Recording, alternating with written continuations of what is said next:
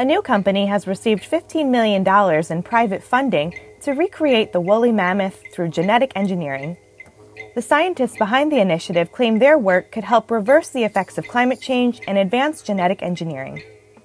The company, called Colossal, will support the research of Dr. George Church, a biologist at Harvard Medical School who aims to bring thousands of woolly mammoth like creatures back to Siberia in order to transform the melting tundra into a grassland.